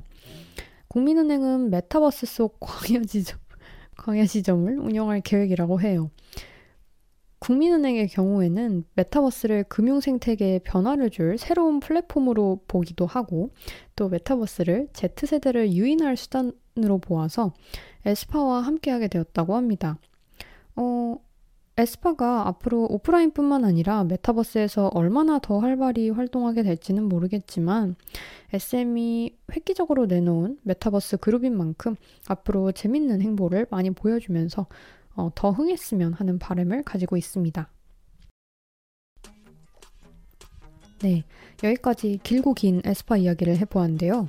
3부 에스파 특집 마무리하기 전에 소소하게 제가 작년 10월에 구매했던 에스파 미니 1집 Savage P.O.S 버전 어, 앨범 리뷰를 해보려고 해요. 우선 저는 집에 SM의 앨범이 총 4개 있고요. 그 중에 3개는 태민 앨범이고 하나가 에스파 앨범입니다. 어, 사실 에스파 앨범까지 살 생각은 원래 없었는데 제가 이 P.O.S 버전이 있다는 얘기를 듣고 아니, 너무너무 궁금해서 어, P.O.S가 아까 인간이 사는 현실 세계와 그 다음 아바타가 사는 FLAT을 연결해주는 통로라고 했잖아요. 그래서 이 P.O.S 버전 CD를 그 SM타운 AR 앱 어플리케이션이 있거든요. 그걸로 스캔을 하면 P.O.S를 열고 광야를 둘러볼 수 있다길래 아, 너무 신기하다. 너무 궁금하다. 이건 한번 사볼 가치가 있다 해서 사게 되었습니다. 그래서 실제로 앨범을 배송받고 이걸 해봤었는데요. 아까 말한 SM타운 AR 어플리케이션을 깔고 어, 에스파 세비지 항목이 있거든요. 그걸 다운받아서 열면 스마트폰 카메라로 스캔할 수 있는 화면이 떠요. 거기다 CD 가운데 동그랗게 뚫린 부분 있죠? 그걸 스캔을 하면 어, 이제 잘 맞춰지게 되면 체크 표시가 뜨는데 그걸 누르면 이제 진짜 P.O.S가 등장합니다. 은하처럼 생기기도 했고 블랙홀 같기도 하고 그래요. 그래서 이제 휴대폰을 계속 들고 있는 거죠. 그 상태로 P.O.S 쪽으로 다가서면 어 이제 안으로 들어가서 광야를 볼 수 있습니다. 그 광야가 바로 어 Savage 앨범 커버에 나온 그 그림이에요. 그거랑 똑같은데 다만 AR이다 보니 어, 보다 실감나게 감상할 수 있다는 거. 근데 생각보다 광야가 황량해서 좀 실망했어요. 그래서 이 SM타운 AR 어플리케이션은 그래픽 사양이 꽤 높아서 그런지 휴대폰이 좀 버벅거리긴 하는데 어, 소소하게 재밌는 콘텐츠인 것 같습니다. 그래서 제가 아까 또 에스파 세계관 정리하면서 뮤비 해석 전문 유튜브 채널 추천해드렸잖아요. 김희로님. 제가 앨범 주문하고 이분 영상을 보다가 이분도 POS 버전이 너무 궁금해서 샀다고 하셔서 정말 신기했어요. 그래서 이렇게 저처럼 AR로 보는 광야가 궁금해서 사신 분들 꽤 있으실 것 같아요. 네. 그래서 이렇게 Savage POS 버전 앨범 리뷰까지 해보면서 3부 에스파 특집 마칠 수 있을 것 같아요. 어, 재밌으셨나요? SM 좋아하시는 분들은 분명히 재밌게 들으셨을 거라 생각합니다.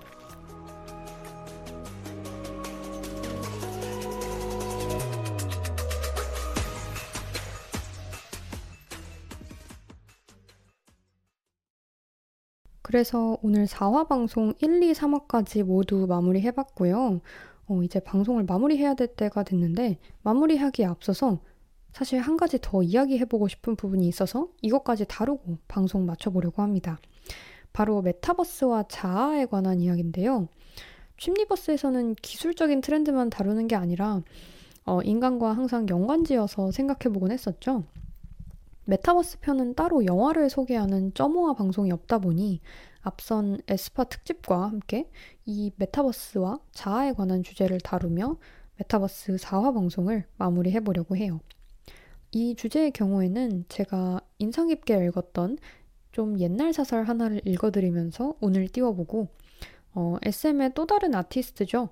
레드벨벳의 유닛 그룹이었던 아이린 슬기의 몬스터 뮤비를 통해 이중 자아 개념으로 우리를 되돌아보면서 메타버스 편 방송을 마무리하려고 합니다. 그럼 바로 들어가 볼까요? 종종 리더인 카리나 씨가 음악 방송에서 에스파를 소개할 때 에스파는 아바타를 통해 또 다른 자아를 만나 새로운 경험을 한다는 뜻이다 라고 설명해 주셨다고 아까 말을 했었죠.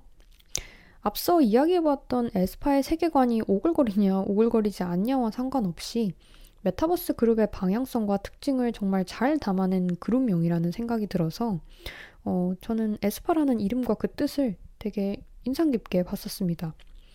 최근 메타버스에서의 자아 개념도 인문학적인 연구 주제로 각광받고 있는데요. 인간의 자아는 메타버스 내에서 어떻게 존재하게 될까요? 우리가 메타버스 시대에서 자아를 고려함에 있어 어떤 점을 경계해야 할까요? 2005년 동덕여대 컴퓨터학과 김병일 교수가 작성한 사설로 이야기를 대신해 보겠습니다.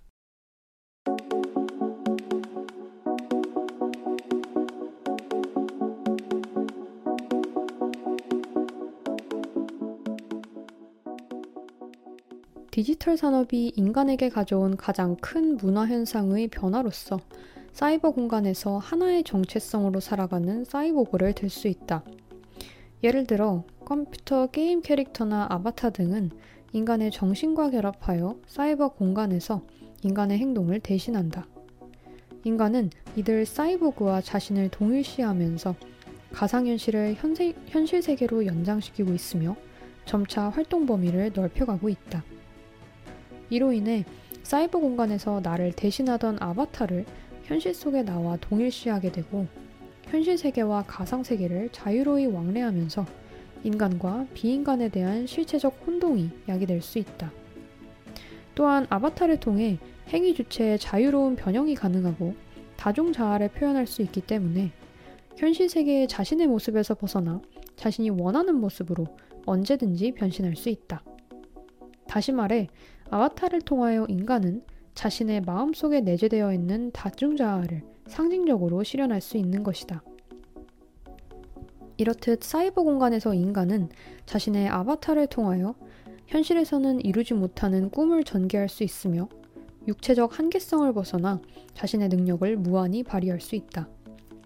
말하자면 시간과 공간이 해체된 세계에서 아바타라는 타자와의 적극적인 동일시를 경험하며 자신의 욕망을 실현할 수 있는 것이다. 그러나 문제점이 없지 않다.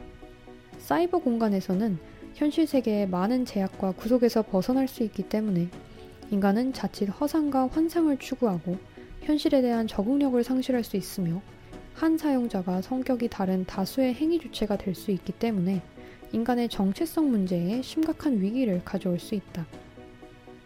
인간은 오랜 세월 동안 유한한 생명체로서 인간 존재를 극복하는 꿈을 가지고 있다. 초인에 대한 욕망 뒤에는 죽음과 나약한 인간 존재에 대한 인식과 거대한 힘에 대한 동경이 자리 잡고 있다.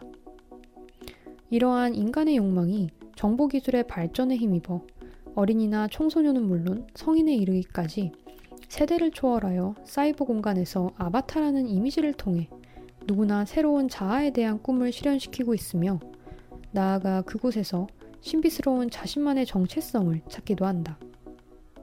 그러나 현실 세계에 대한 인식이 부족한 어린이나 청소년은 풍부한 상상력을 동원한 스크린상의 자아로의 몰입과 중독이 반복됨으로써 사이버 세계에서 아바타와 현실 세계에서의 자신을 일체화시키는 정신 세계의 혼란을 일으킬 수 있다. 이는 무엇보다 과학기술 발전의 측면만을 강조하여 사이버 세계에 대한 문화적이고 정신적인 연구와 교육이 간과되고 있기 때문이다. 아바타의 역기능에 대한 문제점을 사전에 제어하고 대응할 수 있는 법과 제도의 미비, 문화 대책의 미흡과 인식 부족, 그리고 정보화 사회를 이끌어가는 구성원, 특히 청소년에 대한 아바타의 이해와 행동 양식에 대한 불충분한 교육 등으로 사이버 세계에 대한 올바른 가치관이 확립되어 있지 못하기 때문에 지금과 같은 무분별한 사이보그 사용은 인간 정신세계에 혼란을 가져올 수 있다. 아바타의 정체성을 확인할 수 있는 기준이 무엇이며 현실 세계의 행위처럼 개별성과 동일성을 유지할 수 있는 방법은 무엇인지, 나아가 한 사용자가 사이버 세계에서 다중 정체성을 나타내는 것이 과연 자아의 확장을 의미할 수 있는지에 대한 체계적이면서도 심도 있는 연구와 교육이 절실히 필요한 시점이다.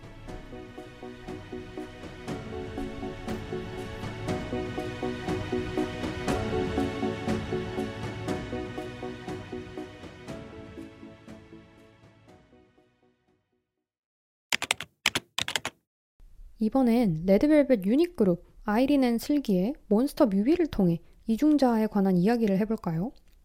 해당 뮤비 해석에 관한 이야기는 앞서도 언급했던 뮤비 해석 유튜버 김희로님의 영상을 참고했습니다.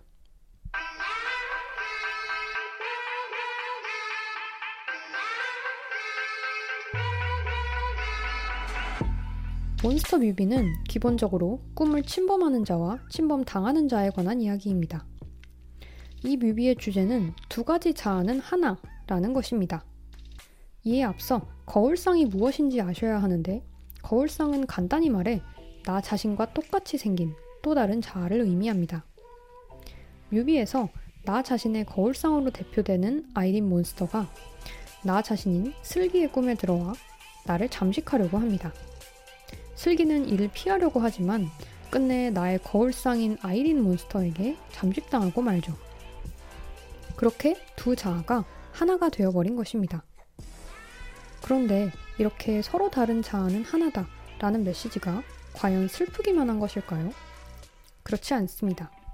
이 뮤비에선 그림자가 몬스터의 메타포로서 반복적으로 등장하는데 두 자아의 합의를 칼 구스타프 융의 그림자 이론을 바탕으로 살펴볼 수 있다고 합니다.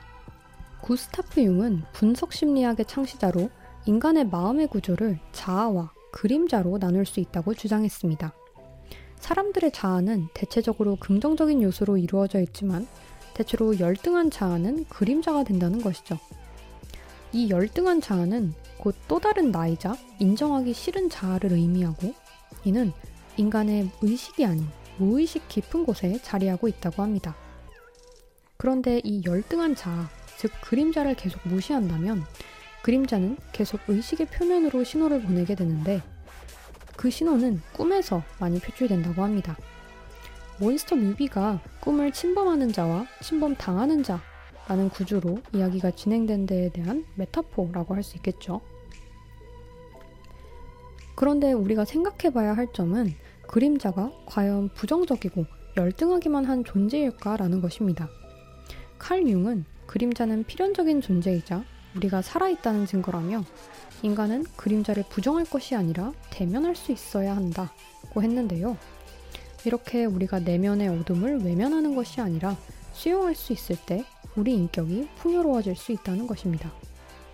몬스터 뮤비 속에서도 슬기는 자신의 그림자에게 총을 쏘는 것을 포기하며 끝을 맺는데 자아와 그림자는 하나라는 사실을 받아들여야 한다는 것을 시사한다고 해석할 수도 있다고 하네요. 여기까지 김일호님의 몬스터 뮤비 해석 영상을 참고해서 이중 자아에 관한 이야기를 칼 융의 그림자 이론과 함께 소개해봤는데요. 상당히 신빙성 있는 해석이어서 어, 제가 이분의 영상들 중에서 가장 인상 깊게 본 영상이었어요. 그래서 어, 그 요새는 세계관을 가지고 있는 엔터테인먼트의 경우에는 세계관 라이브러리 팀이 전담 부서로 하나씩 있는 걸로 알고 있거든요.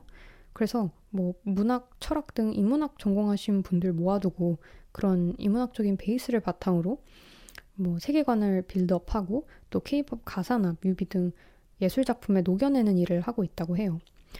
이렇게 우리가 눈치채지 못할 뿐 많은 케이팝 뮤비들이 이렇게 인문학적인 주제를 밑거름으로 삼고 창작되고 있답니다.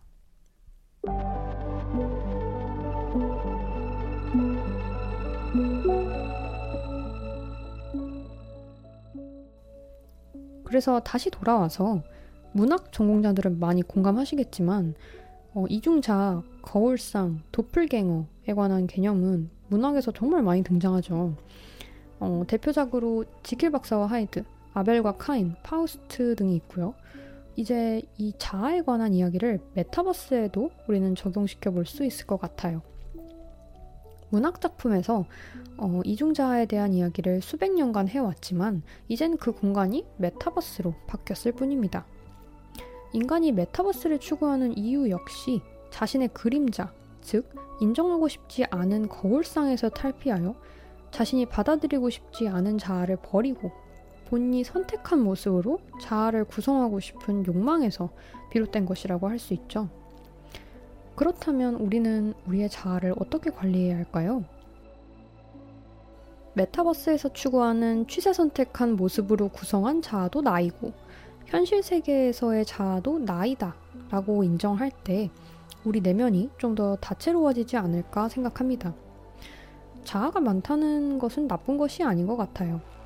칼 융도 그렇게 말했다고 앞서 이야기했었죠. 어, 이렇게 여러 개의 자아로 구성된 우리 자신을 이해할 때 삶도 그만큼 풍요로워지지 않을까 하는 생각이 듭니다.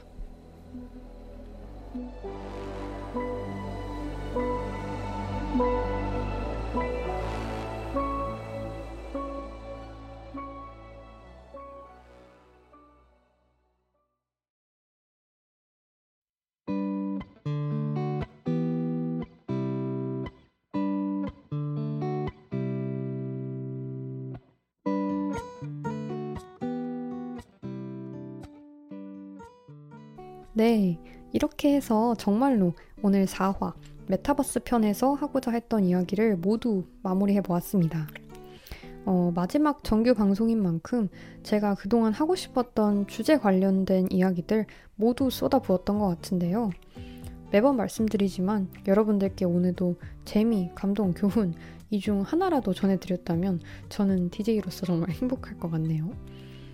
저는 지난 인공지능 영화들을 다룬 3.5화 방송이 가장 많은 시간과 노력을 투자한 방송이 될 줄 알았는데 그걸 갱신하고 오늘 4화 메타버스 편이 준비하는데 가장 많은 시간과 노력을 들였던 것 같고 어, 무엇보다 가장 재밌었던 그런 방송이었습니다.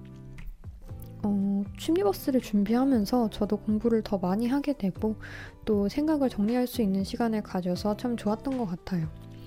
특히 앞으로 다가올 미래에 필요한 고민들을 이렇게 방송을 통해 정리할 수 있다 보니 취미버스 방송은 DJ와 청취자 모두에게 아주 유익한 방송이지 않을까 싶습니다.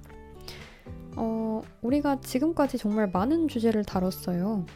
우주와 외계 생명체에서 시작해서 우주 산업, 로봇과 인공지능, 포스트 휴먼, 오늘 메타버스까지 제가 처음 취미버스 방송 시작할 때 계획한 주제들은 모두 다 다뤄봤고요. 이 주제들을 더 재밌게 생각해 볼 수 있도록 점오화 방송들에서 많은 영화를 다뤘었죠. 어, 1.5화 우주와 외계 생명체 편의 그래비티와 콘택트 2.5화 우주산업 편의 퍼스트맨과 마션 3.5화 로봇과 인공지능 편의 아이로봇 엑스마키나 그녀 바이센테니얼맨 그리고 AI 이렇게 다뤄봤었고요. 어, 마지막으로 오늘 4화 방송에서는 메타버스 특집으로 에스파와 SM Culture Universe를 다뤄보며 취미버스에서 다양한 SF 콘텐츠들을 어, 이야기해봤던 것 같네요. 음, 이렇게 취미버스의 긴 여정은 오늘 메타버스 편으로 끝을 맺지만 다음 4.5화 막방이 남아있죠. 마지막 4.5화 방송에서는 제가 가장 좋아하는 SF 영화인 에이미 아담스 주연작 컨택트. 아, 이거 1.5화 방송에서 다뤘던 1997년작 콘택트랑 헷갈리시면 안 돼요.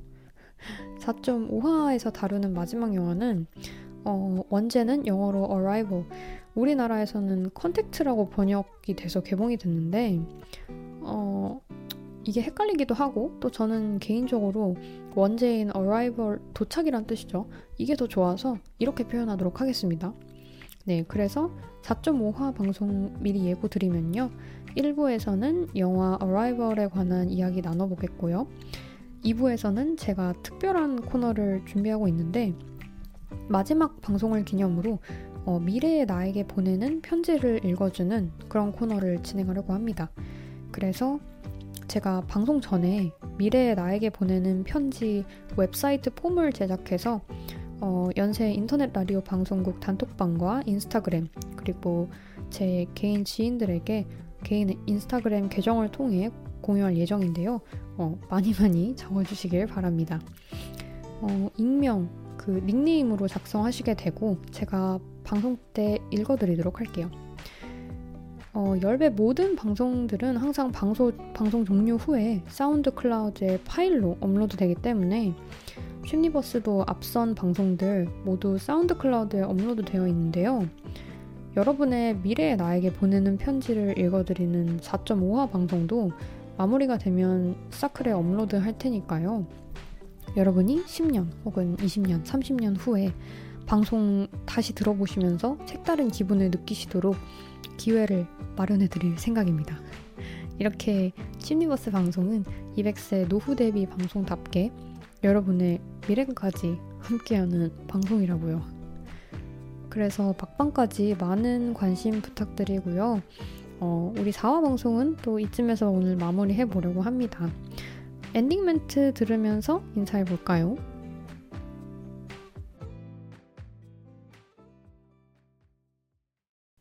SF 콘텐츠를 통해 우주와 디지털 세계, 메타버스를 쉽고 재미있게 파헤치는 본격 200세 노후 대비 방송 취미버스 1.0.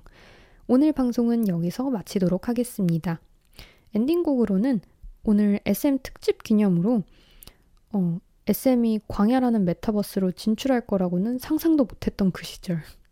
2008년의 순수한 감성으로 돌아가 보려고 합니다. 사실 EDM에 귀가 익숙해질 때면 예전에 깨끗하고 순수한 케이팝 감성이 그리울 때가 있잖아요. 네, 그래서 제가 가끔 생각나는 2000년대 노래 중에 가장 좋아하는 곡 중 하나인 소녀시대의 Baby Baby 틀어드리면서 인사드립니다. 여러분, 막방에서 만나요. 안녕.